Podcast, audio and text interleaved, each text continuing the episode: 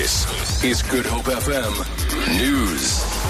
Chairperson of the Portfolio Committee on International Relations, Siphosezwe Masango, has voiced concerns on the court application to force government to arrest Sudan's President Omar al-Bashir. The High Court is to rule on an application by the South African Litigation Centre that al-Bashir be arrested. Masango has described this as an opportunistic act only meant to pit African leaders against each other in the name of international law and hijack the vision to have Agenda 2063 operationalized.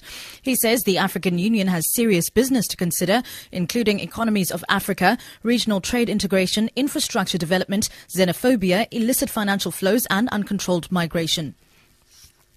Authorities say they've spotted the lion believed to have escaped from the Karoo National Park near Beaufort West for a second time. The lion, who's been missing for 10 days now, was spotted near Nuweveld mountain range. It was previously sighted on Friday. SANPark spokesperson Fayrouch Ludick says the search continues. Word from the park manager, who is also on the ground, he let me know that the team yesterday afternoon late tracked the lion to the Nuweveld mountains.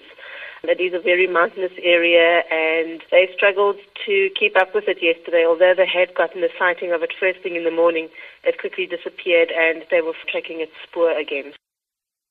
A memorial service will be held in Nyanga on the 25th of this month for former Black Springbok rugby captain Sandy Thompson Makala, who died at the weekend. Makala died after a long illness at the age of 73 in Cape Town. He was one of the founding members of the Flying Eagles Rugby Club in Nyanga. Longtime friend and teammate scrum half Norman Biko shares his precious memories. I remember him as a humble man, good quality leaders, very, very skillful and he always wants success in everything he does.